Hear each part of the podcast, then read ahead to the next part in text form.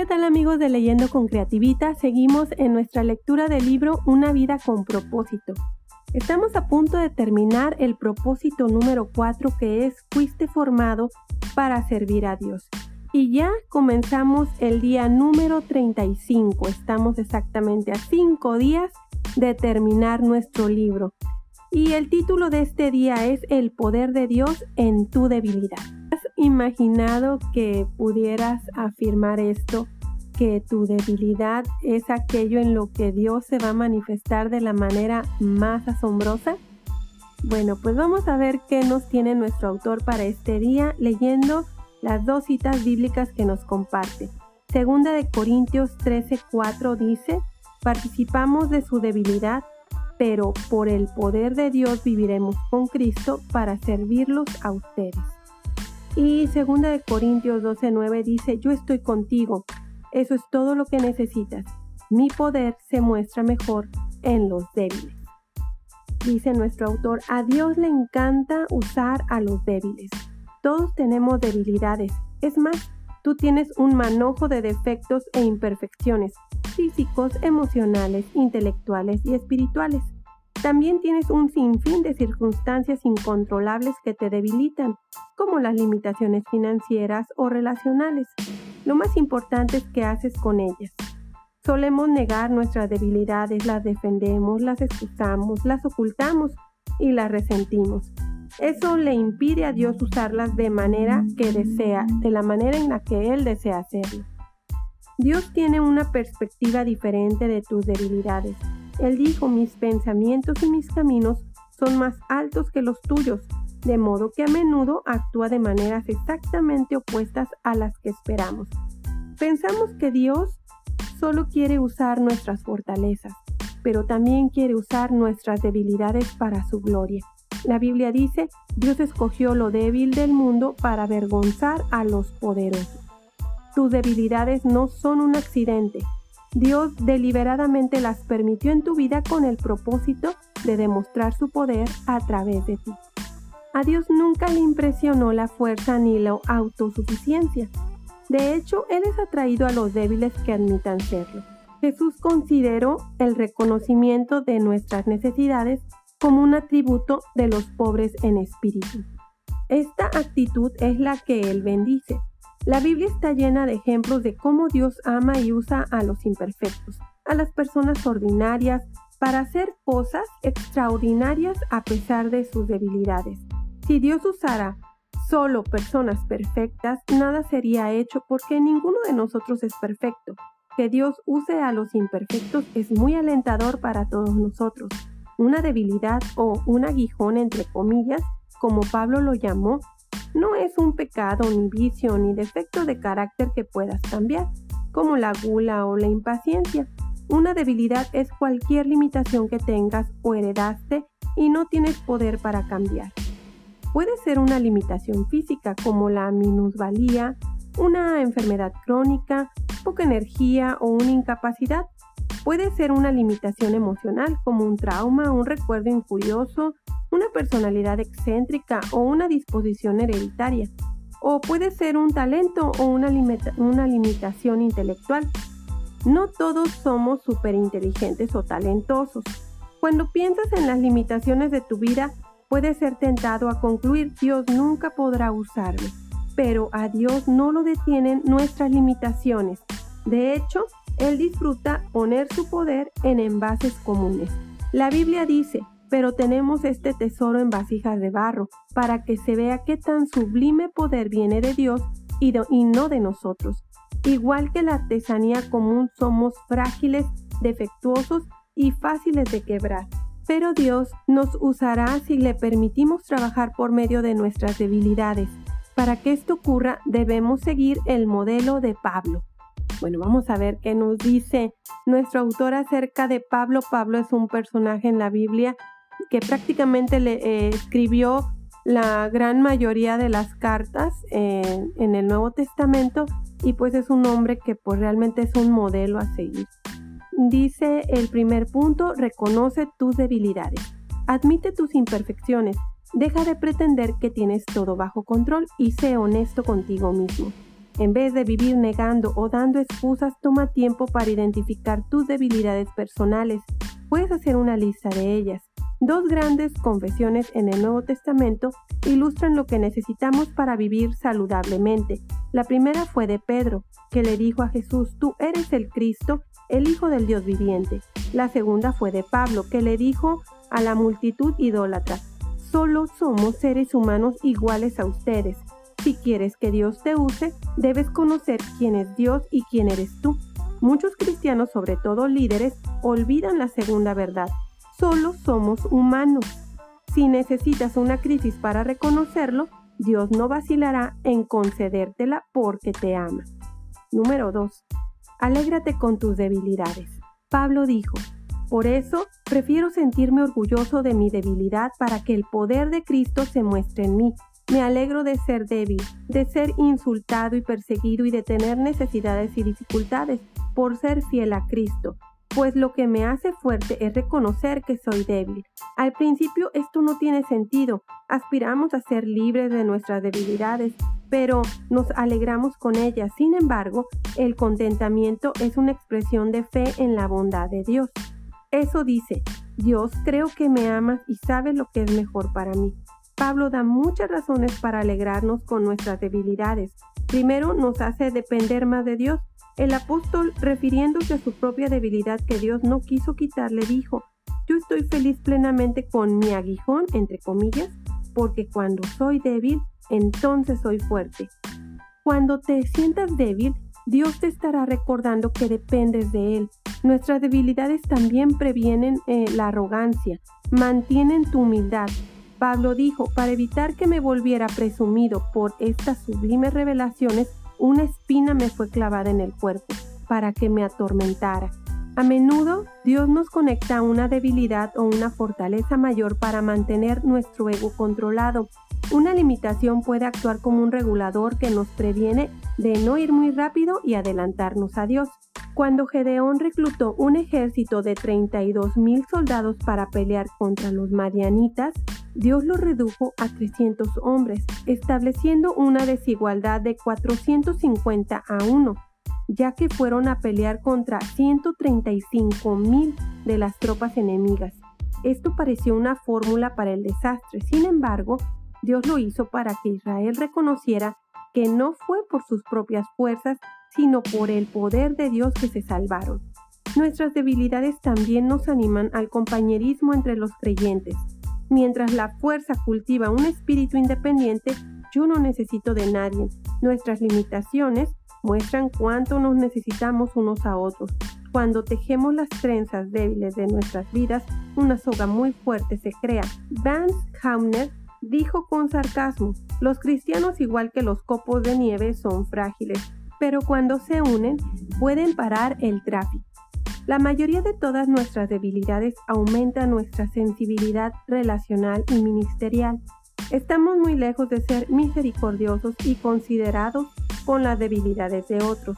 Dios quiere que tengas un ministerio parecido al de Cristo en la tierra. Eso quiere decir que otras personas van a encontrar sanidad en tus heridas tus grandes mensajes de la vida y tu ministerio, más eficaz surgirá de tus heridas más profundas. Las cosas que más te apenan, las que más te avergüenzan y las que menos quieras compartir son las herramientas que Dios puede usar con más poder para sanar a otros. El gran misionero Hudson Taylor declaró, todos los gigantes de Dios fueron personas débiles, la debilidad de Moisés era su temperamento. Le condujo a matar a un egipcio, golpear la roca cuando se suponía que debía hablarle y a romper las tablas de los diez mandamientos. No obstante, Dios transformó a Moisés en el hombre más humilde de la tierra. La debilidad de Gedeón era su baja autoestima y una inseguridad profunda. Sin embargo, Dios lo transformó en un hombre poderoso y de valor. La debilidad de Abraham era el temor no una, sino dos veces para protegerse. Dijo que su esposa era su hermana. No obstante, Dios transformó a Abraham en el padre de todos los que creen. Impulsivo, de voluntad débil, Pedro se convirtió en una roca. David el adúltero se convirtió en un hombre conforme a mi corazón. Y Juan uno de los arrogantes hijos del trueno, se convirtió en el apóstol del amor. La lista puede seguir y seguir. Tomaría mucho tiempo recontar las historias de la fe de Barak, Sansón, Jefté, David, Samuel y todos los profetas. Tus debilidades se tornaron en fuerzas. Él quiere tomar tu debilidad más grande y transformarla. Comparte sinceramente tus debilidades. Ministrar empieza por y con vulnerabilidad.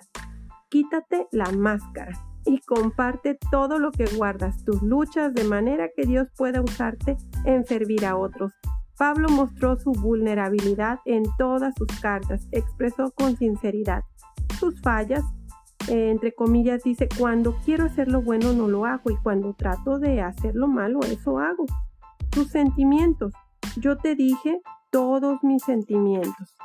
Sus frustraciones, Fuimos realmente agobiados, abrumados y temimos que nunca podríamos volver a vivir a través de esto. Tus temores. Cuando vine a ti estaba débil, temeroso y estremecido. Por supuesto, la vulnerabilidad es un riesgo. Puedes tener miedo a bajar tus defensas y abrir tu vida a otros. Cuando revelas tus fallas, tus sentimientos, tus frustraciones, tus temores, te arriesgas a ser rechazado pero los beneficios valen la pena. La vulnerabilidad te ayuda a librarte emocionalmente, alivia el estrés y desactiva tus temores y es el primer paso para la libertad. Sabemos que Dios da gracia al humilde, pero muchos malinterpretan esto. La humildad no es negar tus fuerzas o ponerte por debajo de otros, es ser honesto acerca de tus debilidades. Mientras más sincero seas, más recibirás la gracia de Dios. También recibirás gracia de otros. La vulnerabilidad es una cualidad que apreciamos. Somos naturalmente atraídos hacia los humildes. Las pretensiones repelen. No obstante, la autenticidad atrae y la vulnerabilidad es el camino hacia la intimidad. Por eso es que Dios quiere usar tus debilidades, no solo tus fortalezas. Si todo lo que la gente ve son tus fortalezas, se desalientan y piensan, bien, qué bueno por él o ella, pero yo nunca podré hacerlo. Sin embargo, cuando ven a Dios usándote a pesar de tus debilidades, eso los consuela y piensan, puede ser que Dios me use. Nuestras, nuestras fortalezas crean competencias, mientras que nuestras debilidades producen comunión. En cierto punto de tu vida debes decidir si quieres impresionar a las personas o influenciarlas. A distancia puedes impresionar a la gente pero debes estar cerca para influir en ellas y claro, si lo estás, es posible que vean tus defectos. Eso es bueno. La cualidad esencial para el liderazgo no es la perfección, sino la credibilidad. Las personas deberán confiar en ti o no te seguirán. ¿Cómo puedo forjar mi credibilidad?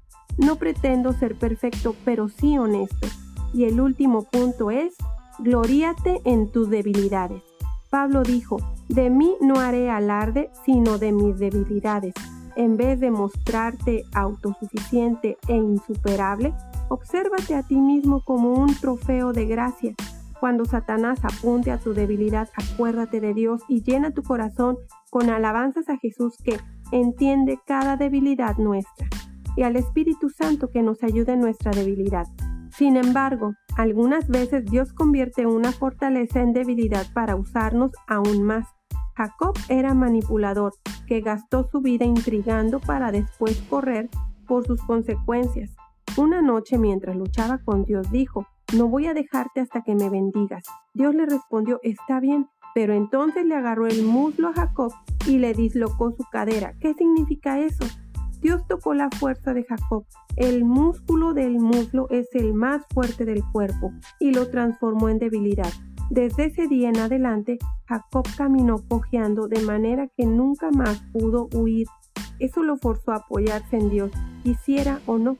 Si quieres que Dios te bendiga y te use en gran manera, debes querer caminar cojeando el resto de tu vida porque Dios usa a las personas débiles.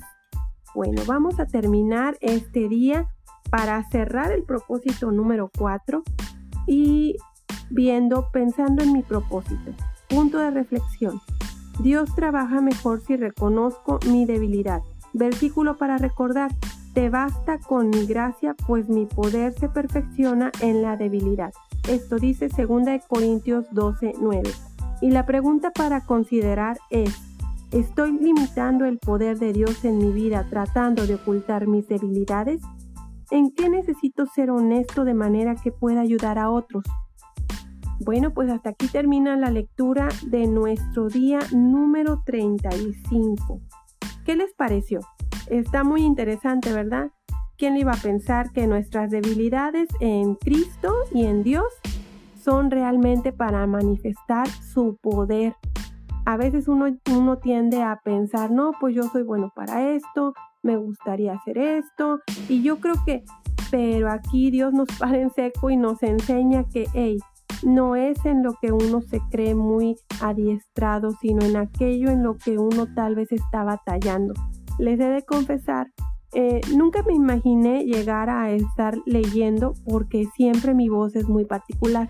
Mi voz es muy singular. Entonces eh, yo me ponía a pensar, no, pues a mí me gusta mucho leer, pero, pero a lo mejor a la gente no le gusta mi voz como es. Pero aquí me tienen creyendo que Dios puede usar esa debilidad para que ustedes allá donde están en donde quiera que estén pueden estar escuchando y tal vez les ayude un poquito lo que pueda estarles compartiendo a través de estas lecturas. Entonces, pues llegue hasta donde llegue, no se trata de lo que yo pueda hacer, sino de lo que Dios pueda hacer a través de esto, que yo consideraba que pues, ¿cómo iba a ser posible? Pero bueno, aquí estamos. Entonces cerremos ya nuestro día número 35. Les animo a visitar nuestras redes sociales en YouTube y en Facebook leyendo con Creativita, donde se pueden suscribir y activar las campanitas de notificaciones, dejarnos algún mensaje y estar en interacción. Por mi parte es todo, ya nos vamos preparando para descubrir cuál es el siguiente propósito. Vamos a ver el, el último propósito de este libro que dice que fuimos hechos para una misión y abordaremos el día número 36. ¿Estamos listos para conocer cuál es nuestra misión? Aquí le dejamos hasta pronto. Bendiciones.